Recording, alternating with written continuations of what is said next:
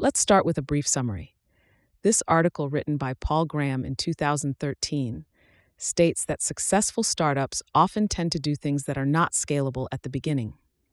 Graham emphasizes that entrepreneurs usually have to gain users manually, and they need to provide them with an extraordinary service experience during this process.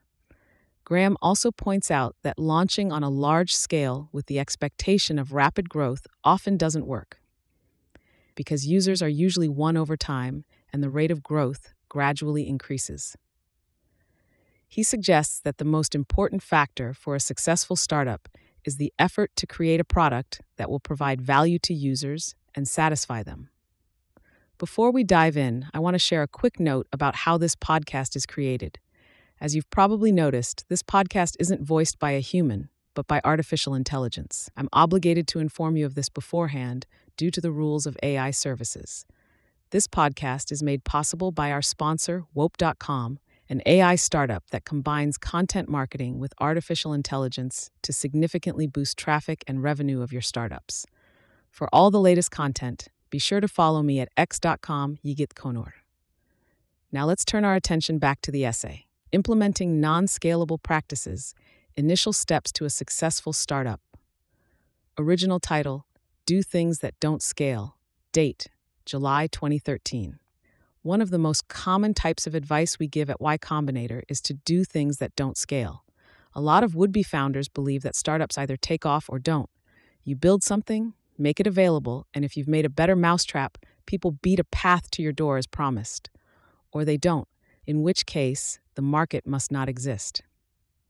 Actually, startups take off because the founders make them take off. There may be a handful that just grew by themselves, but usually it takes some sort of push to get them going. A good metaphor would be the cranks that car engines had before they got electric starters. Once the engine was going, it would keep going, but there was a separate and laborious process to get it going. The most common unscalable thing founders have to do at the start is to recruit users manually. Nearly all startups have to. You can't wait for users to come to you. You have to go out and get them. Stripe is one of the most successful startups we've funded, and the problem they solved was an urgent one. If anyone could have sat back and waited for users, it was Stripe. But in fact, they're famous within YC for aggressive early user acquisition. Startups building things for other startups have a big pool of potential users in the other companies we've funded, and none took better advantage of it than Stripe. At YC, we use the term Collison installation for the technique they invented. More diffident founders ask, "Will you try our beta?" And if the answer is yes, they say, "Great, we'll send you a link." But the Collison brothers weren't going to wait. When anyone agreed to try Stripe, they'd say, "Right then, give me your laptop," and set them up on the spot. There are two reasons founders resist going out and recruiting users individually. One is a combination of shyness and laziness. They'd rather sit at home writing code than go out and talk to a bunch of strangers and probably be rejected by most of them. But for a startup to succeed, at least one founder, usually the CEO, will have to spend a lot of time on sales and marketing. The other reason founders ignore this path is that the absolute numbers seem so small at first. This can't be how the big, famous startups got started, they think. The mistake they make is to underestimate the power of compound growth. We encourage every startup to measure their progress by weekly growth rate, growth.html. If you have 100 users, you need to get 10 more next week to grow 10% a week. And while 110 may not seem much better than 100, if you keep growing at 10% a week, you'll be surprised how big the numbers get. After a year, you'll have 14,000 users, and after 2 years, you'll have 2 million. You'll be doing different things when you're acquiring users 1,000 at a time, and growth has to slow down eventually. But if the market exists, you can usually start by recruiting users manually and then gradually switch to less manual methods. Airbnb is a classic example of this technique. Marketplaces are so hard to get rolling that you should expect to take heroic measures at first.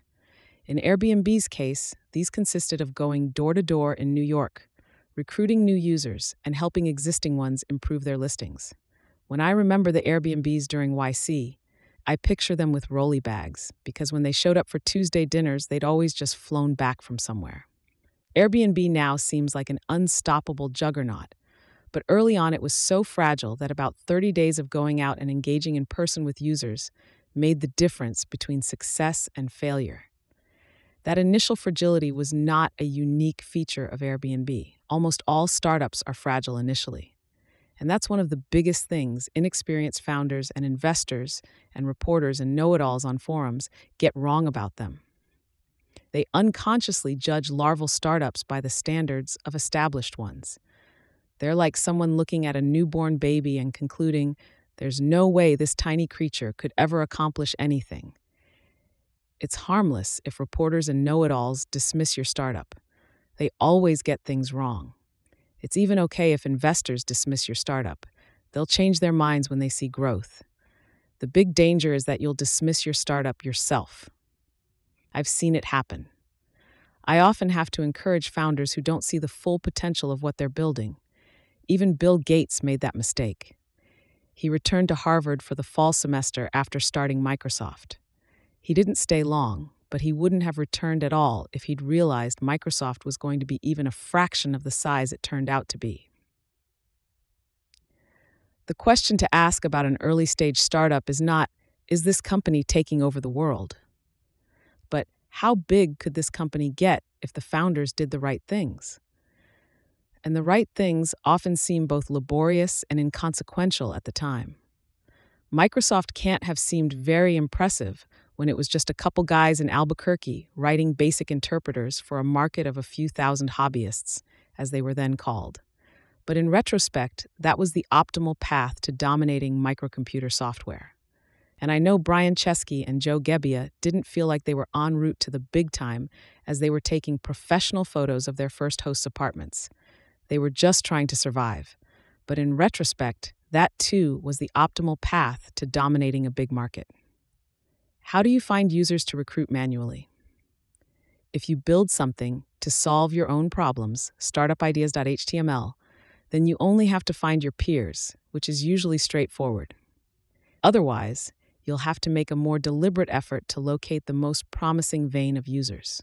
The usual way to do that is to get some initial set of users by doing a comparatively untargeted launch, and then to observe which kinds seem most enthusiastic and seek out more like them. For example, Ben Silberman noticed that a lot of the earliest Pinterest users were interested in design, so he went to a conference of design bloggers to recruit users. And that worked well. Delight. You should take extraordinary measures not just to acquire users, but also to make them happy. For as long as they could, which turned out to be surprisingly long, Wufoo sent each new user a handwritten thank you note. Your first users should feel that signing up with you was one of the best choices they ever made, and you in turn should be racking your brains to think of new ways to delight them. Why do we have to teach startups this? Why is it counterintuitive for founders? Three reasons, I think. One is that a lot of startup founders are trained as engineers, and customer service is not part of the training of engineers. You're supposed to build things that are robust and elegant, not be slavishly attentive to individual users like some kind of salesperson.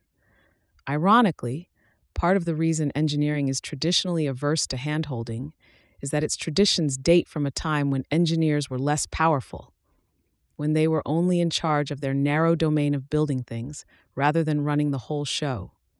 You can be ornery when you're Scotty, but not when you're Kirk. Another reason founders don't focus enough on individual customers is that they worry it won't scale. But when founders of larval startups worry about this, I point out that in their current state, they have nothing to lose. Maybe if they go out of their way to make existing users super happy, they'll one day have too many to do so much for. That would be a great problem to have. See if you can make it happen.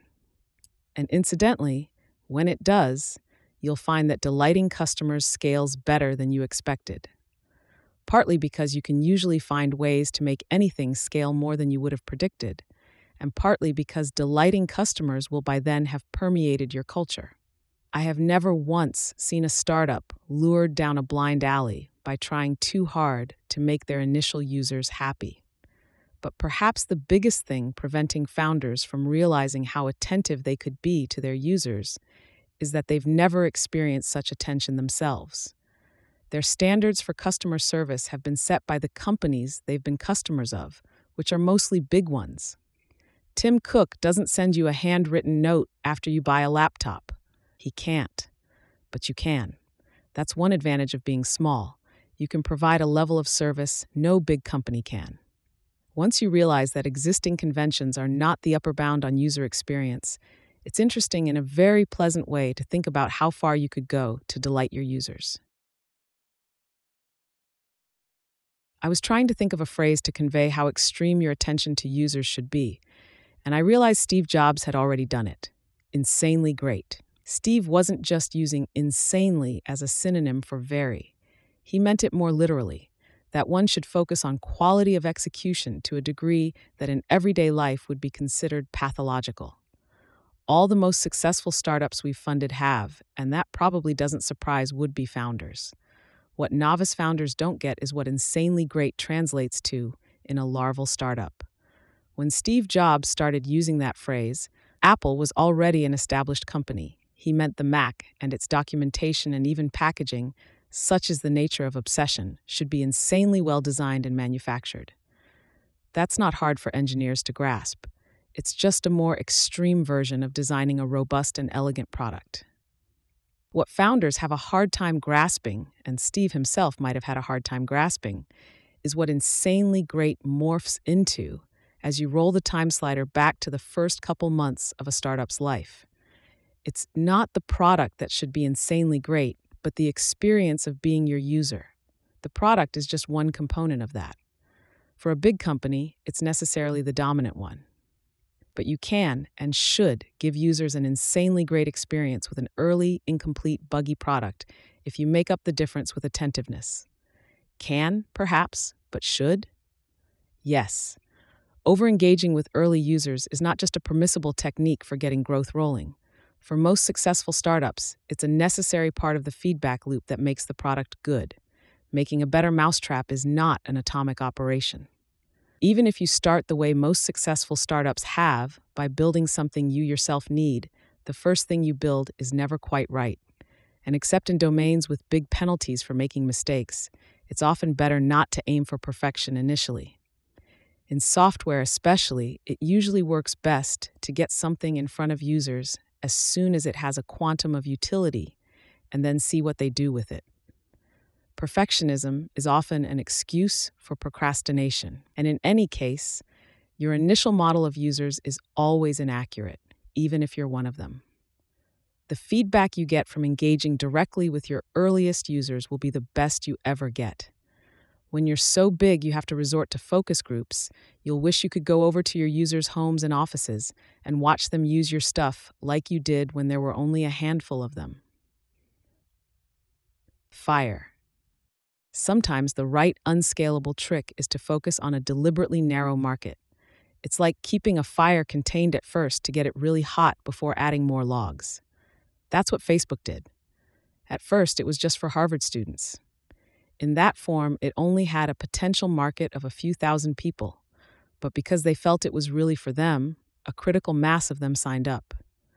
After Facebook stopped being for Harvard students, it remained for students at specific colleges for quite a while.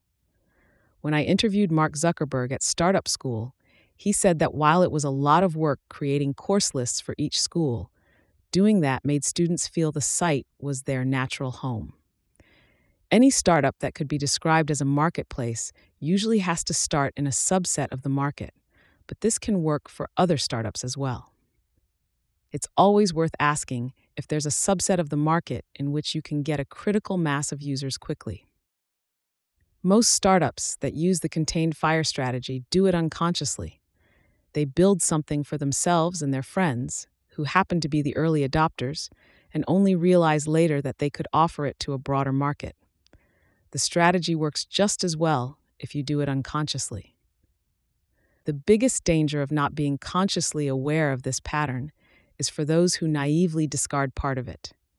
E.g., if you don't build something for yourself and your friends, Or even if you do, but you come from the corporate world and your friends are not early adopters, you'll no longer have a perfect initial market handed to you on a platter. Among companies, the best early adopters are usually other startups.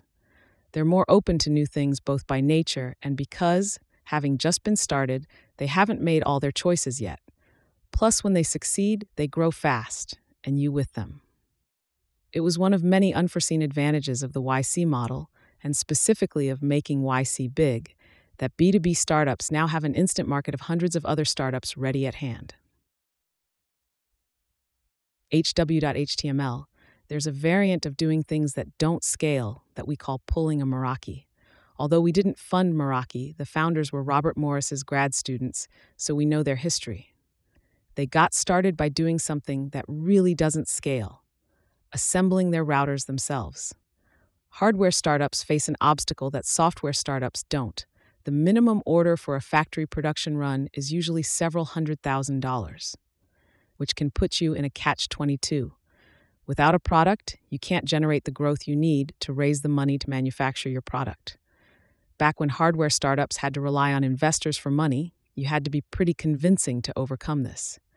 The arrival of crowdfunding, or more precisely pre-orders, has helped a lot. But even so, I'd advise startups to pull a Meraki initially if they can. That's what Pebble did.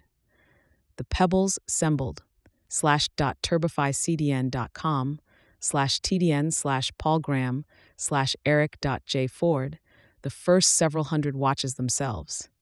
If they hadn't gone through that phase, they probably wouldn't have sold $10 million worth of watches when they did go on Kickstarter. Like paying excessive attention to early customers, fabricating things yourself turns out to be valuable for hardware startups. You can tweak the design faster when you're the factory, and you learn things you'd never have known otherwise. Eric Mijakowski of Pebble said one of the things he learned was how valuable it was to source good screws. Who knew? Consult. Sometimes we advise founders of B2B startups to take over engagement to an extreme and to pick a single user and act as if they were consultants building something just for that one user. The initial user serves as the form for your mold. Keep tweaking till you fit their needs perfectly, and you'll usually find you've made something other users want too. Even if there aren't many of them, there are probably adjacent territories that have more. As long as you can find just one user who really needs something and can act on that need, you've got a toehold in making something people want. And that's as much as any startup needs initially. Consulting is the canonical example of work that doesn't scale. But, like other ways of bestowing one's favors liberally, it's safe to do it so long as you're not being paid to. That's where companies cross the line. So long as you're a product company that's merely being extra attentive to a customer, they're very grateful, even if you don't solve all their problems. But when they start paying you specifically for that attentiveness, when they start paying you by the hour, they expect you to do everything. Another consulting-like technique for recruiting initially lukewarm users is to use your software yourselves on their behalf. We did that at ViaWeb. When we approached merchants asking if they wanted to use our software to make online stores, some said no, but they'd let us make one for them. Since we would do anything to get users, we did. We felt pretty lame at the time.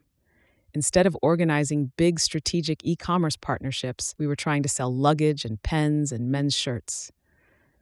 But in retrospect, it was exactly the right thing to do, because it taught us how it would feel to merchants to use our software.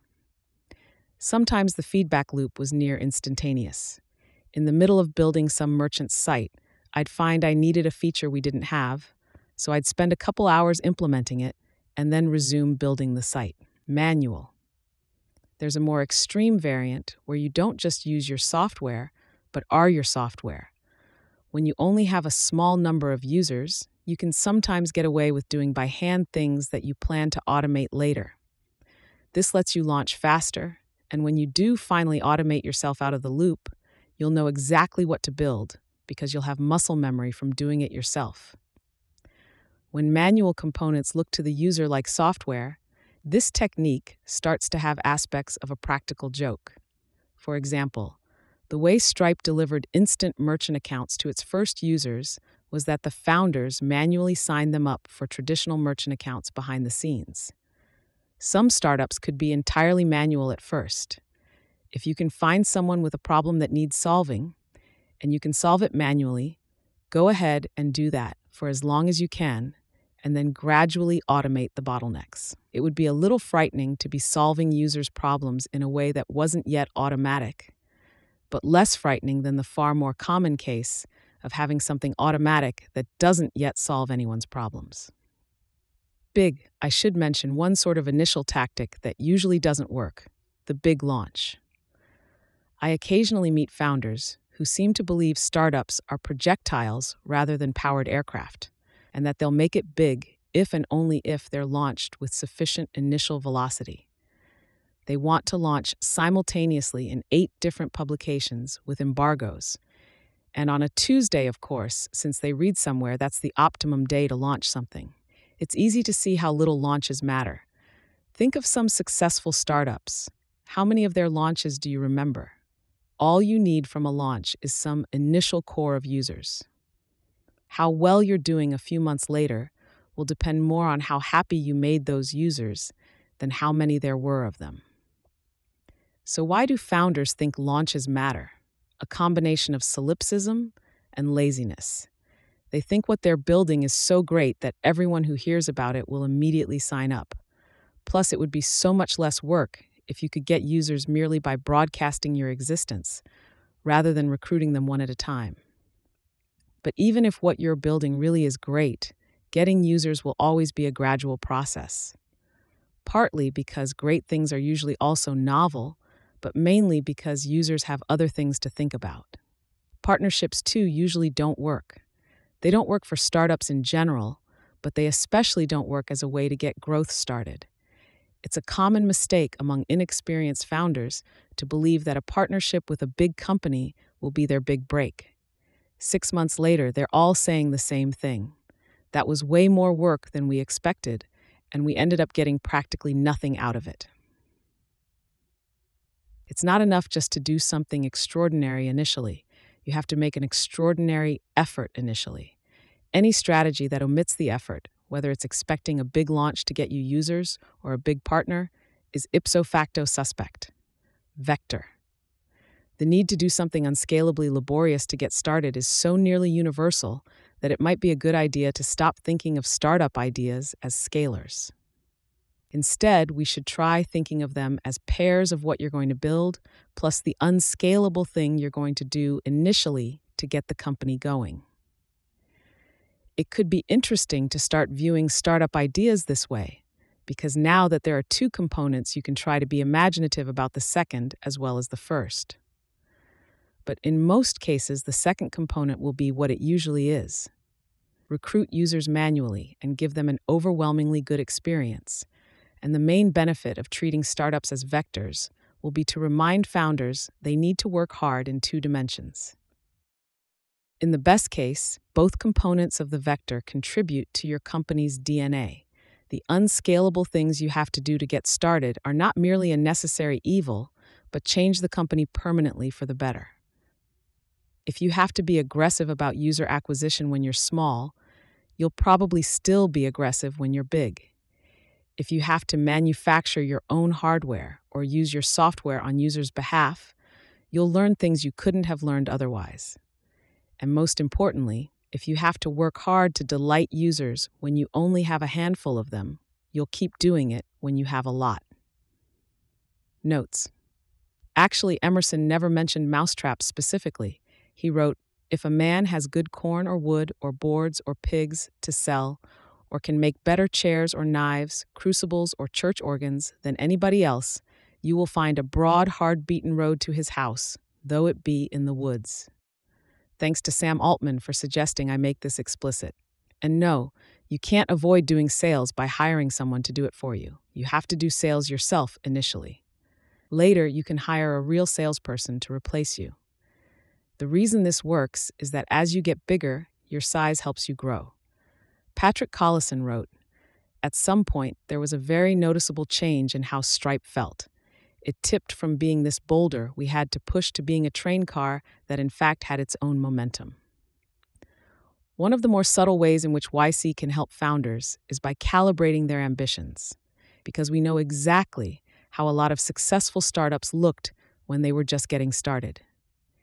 If you're building something for which you can't easily get a small set of users to observe, e.g. enterprise software, and in a domain where you have no connections, you'll have to rely on cold calls and introductions. But should you even be working on such an idea? Gary Tan pointed out an interesting trap founders fall into in the beginning. They want so much to seem big that they imitate even the flaws of big companies, like indifference to individual users. This seems to them more professional. Actually, it's better to embrace the fact that you're small and use whatever advantages that brings. Your user model almost couldn't be perfectly accurate because users' needs often change in response to what you build for them. Build them a microcomputer, and suddenly they need to run spreadsheets on it because the arrival of your new microcomputer causes someone to invent the spreadsheet.